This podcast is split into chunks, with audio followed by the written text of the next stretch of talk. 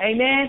This is going to be one of those kind of sermons where I invite you to say hallelujah before it comes because it is just that kind of sermon.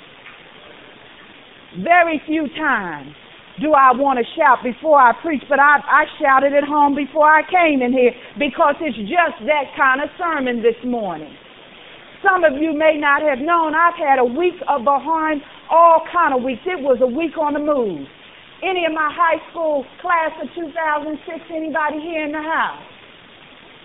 I think they've already left the building. But I was uh, had a little visitation over at Memorial High School, and, and some of the kids looked up and said, "Ooh, Pastor King, you didn't have to go there." So I not only preach and teach here, but there are times when I'm called into other places, and I was actually asked to come and give a word of encouragement to the students who were taking the TAKS test. But I think they got a little bit more, and some of them even got a little shook up because the bottom line I said, God has a mission for their lives. God has a preferred vision for their lives. And we're not going to sit down on our children, nor are we going to sit down on what God is calling us to do this day. So I didn't let anybody take those children and set them aside because they didn't fit the mold of what they thought I was going to do because the teachers and the preachers and, and the principals, they really didn't know what I was going to say. But God had given me a good word for those kids. Didn't I give them a good word, Miss Butler? Fired them right up. I don't know how well they did on the test, but they got fired up in the name of Jesus. I even got permission to pray. And I, you know, I say this publicly. Sometimes we know that we can pray without ceasing. And just because the public school system said we can't pray doesn't mean you can't pray while you're standing there in front of those children. You can look at them and believe the blood of Jesus over them and say to the devil, get thee behind me, Satan. You won't have my children. But that was only Tuesday. And today is Sunday. So a lot has gone on in this week. Amen. Then I went up to Lakeview and believe it or not, God is still in the move up at Lakeview. I stopped by and saw some of my ducks on the pond. If y'all were here that Sunday, I had a little visitation. I went out to kind of walk on the water and the ducks was there. Well, when I got there, they had already taken their post. They like, come up here if you dare. But I stood out there on the edge of the plank and said, we're going to share this spot because I'm going to talk to Jesus while I'm up here in Lakeview. And they just stood there and said, you come and you can go, but baby, we here all the time. No, I'm not crazy. I talk to dust, but you know, I'm not Dr. Dolittle. But the bottom line, God is still a good God. And St. Paul, we were nominated for the Small Church of the Year, Full-Time Pastor of the Year, and Lay Person of the Year. Keep it in prayer and we'll see what's going to happen at annual conference. But God is putting us on the map. We've always been on the map, but we're just letting the map be shown beyond Port Arthur, Texas. Can you say amen? This morning, the scripture is very known to many of us. The truth be told, we have told folks what Jesus said. Because Jesus said he is the way, the truth, and the life. When I was growing up, I used to think they were saying the way, the truth, and the life. L-I-G-H-T. But it's good to go to the word and see exactly what it says. It says the way, the truth, and the life. So today we're just going to simply focus on what saith the Lord. The sermon title is simply Jesus Said. And in order for Jesus to have said something, we don't have to have said something to him. But in this case, the disciples wanted to get some info from Jesus. If we look at verses 6 and 7, and particularly 9 and 10, that's where I'm going to focus this message on. I'd like to read it again for your hearing. It simply said, Jesus answered, I am the way, the truth, and the life. No one comes to the Father except through me. If you really, really knew me, you would know my Father as well. From now on, you do know me and have seen me. 9 and 10 says, Jesus answered again, Don't you know me, Philip? Even after I have been among you such a long time. Anyone who has seen me has seen the Father. How can you say, see, show us the Father? Don't you believe that I am in the Father and that the Father is in me? These words I say to you are not just my own. Rather, it is the Father living in me who is doing his work. This is not a tongue twister. This is not a parable. This is not a shake it up and throw it up in the air. Somebody's trying to keep me confused. We understand God in three persons. God the Father, God the Son, and God the Holy Spirit. God the Son came to earth, bore our sins, hung on the cross, died, rose again, so that you and I and we and all who choose to, all who want to, have salvation, it's extended to them. But they don't operate in it by themselves. They are one within each other. Yes, there are priestly responsibilities. There are things that when you think of this associates with God the Father, and this associates with God the Son, and this associates with the Holy Spirit. The bottom line is don't get confused.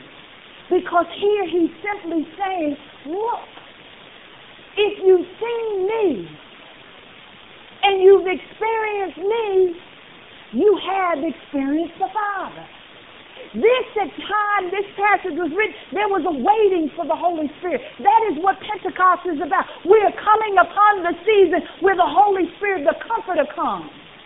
But we already know because many of us have experienced Jesus the way, the truth, and the life.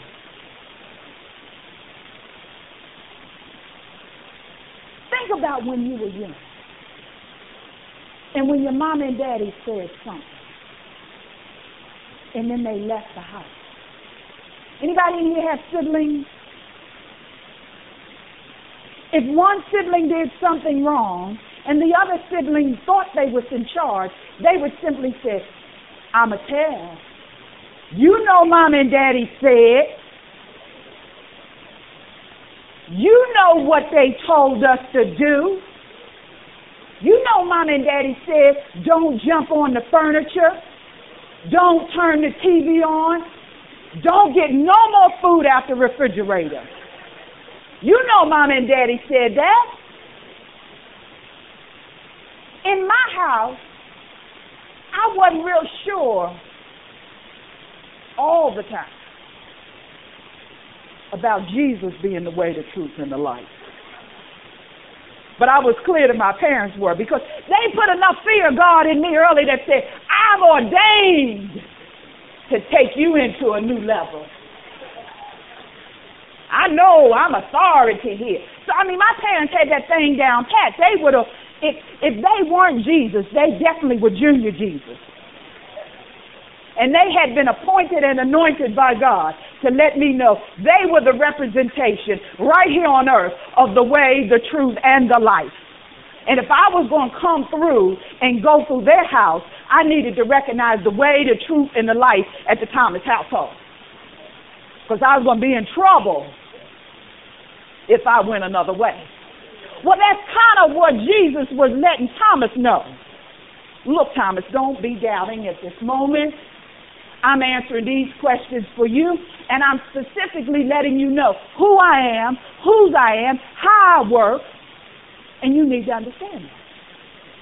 But then they couldn't seem to kind of hook into that. They said, well, if you say you're the way, the truth, and the light, then who's the Father? So this scripture is really to help us break down the fact that don't get confused. God is giving us some very direct instructions telling us who he is, telling us what's critical in life, and also letting us know, look, look to me. Look to me. In the Acts passage, Stephen got stoned. Somebody say Stephen got stoned. Stephen got stoned because he was following the way, the truth, and the life. But what does Stephen do taking just about his last breath? He basically says to the people who were hurting him and abusing him, one of which was Saul, before he became Paul, he said, forgive them for they don't know what they do. Does that sound familiar?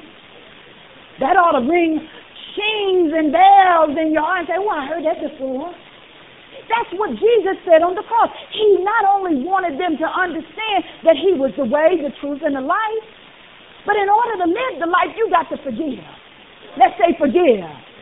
There's some folk in here that you don't even know why you still mad at Mamie and Janie and Freddie and Bobby and Sally and Jimmy and whoever's name is on the list.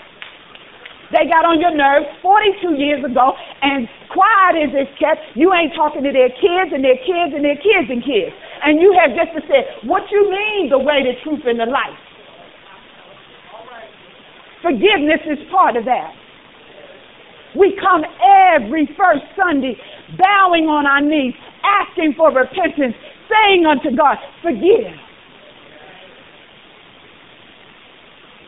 But sometimes we've got to forgive beyond family. Sometimes we've got to come in close and forgive right in the house. Every now and then I'll lose my mind in the house. And this other woman will take over my body and Donnell will say, could you send my wife back? Send her back. Send her back. And when I arrive back on the scene, I always have to say, honey, forgive me for I know not what I do. I lost my mind up in here, up in here. And I'm thankful to God that I'm not a cussing woman. I don't, I, you know, my grandmother said curse words was because she was short on English. And if you learned all the English you needed to learn, you wouldn't need to curse nobody. And that's not godly and that's not Christian. So we didn't learn that, you know, and I'm thankful, you know, for all the things they taught me, but they didn't teach me that. And they definitely said, if you bring it up in here, your life will be short in this house. So, you know, again, the way, the truth, and the life in the Thomas household was kind of tight. So I never learned bad words to the point where I just want to really give it to you. But I'm glad I'm a praying woman because that's the only way Jacqui returns. When the other woman comes to the house, I'll be looking at her like, could you send my wife back? I need her back the way, the truth, and the life. And then there's two other passages that were brought up, but they weren't preached or, or read. And I just want you to write them down. They were part of the lectionary um, scriptures for the day. And one is 1 Peter 2, 9 and 10. And I know many of you are familiar with this, but I want to just bring it to your attention now in the midst of these, this, this group of scriptures simply because sometimes we get pretty good with recognizing what it means to be the way. And um, we, we, we understand what it means to be the truth, even when we don't want to follow it completely. But committing our life to God. Sometimes we say, can I just commit seven tenths of it? and let me hold on to this three tenths I want to control that Lord. Well, I just want to share with you what it says in 1 Peter 2, 9 and 10. It says, and this is the reason why we have to give it all to God. One of my favorite scriptures, and it says, but you are a chosen people, a royal priesthood, a holy nation, a people belonging to God that you may declare the praises of him who called you of the darkness into the wonderful light. And then it says, once you were not a people, but now you are the people of God. Once you had not received mercy, but now you have received mercy. So to be the people of life says that you're going to accept your royal secret. You're going to be a 100% sold out, stomped down, all committed unto God. You're not going to be trying to hold out some part of your life that you want to control on your own. And this is especially for my teenagers. I love teenagers. You know, there are few people that will publicly announce that they love teenagers. And when I was in that assembly, 70 people looked at me like, this woman is either on something or she hadn't figured out that these people are really 7, 16 and 17 years old. She's really in a special place. But teenage is a time of great creativity. But you need a mentor. At 16, I thought I knew it all. Ooh, I knew it all. I was so full of knowledge, I was crazy. Because I knew it all. And I was 16 and I was a senior in high school. So I really thought I had it going on. I was real smart of the smart. Didn't know that that would mean I was a nerd, but you know. Thought I was a cool nerd. What should I say? But the bottom line is teenage lifetime is the beginning. But don't rush life. Let somebody help you. And the greatest person to help you is Jesus Christ.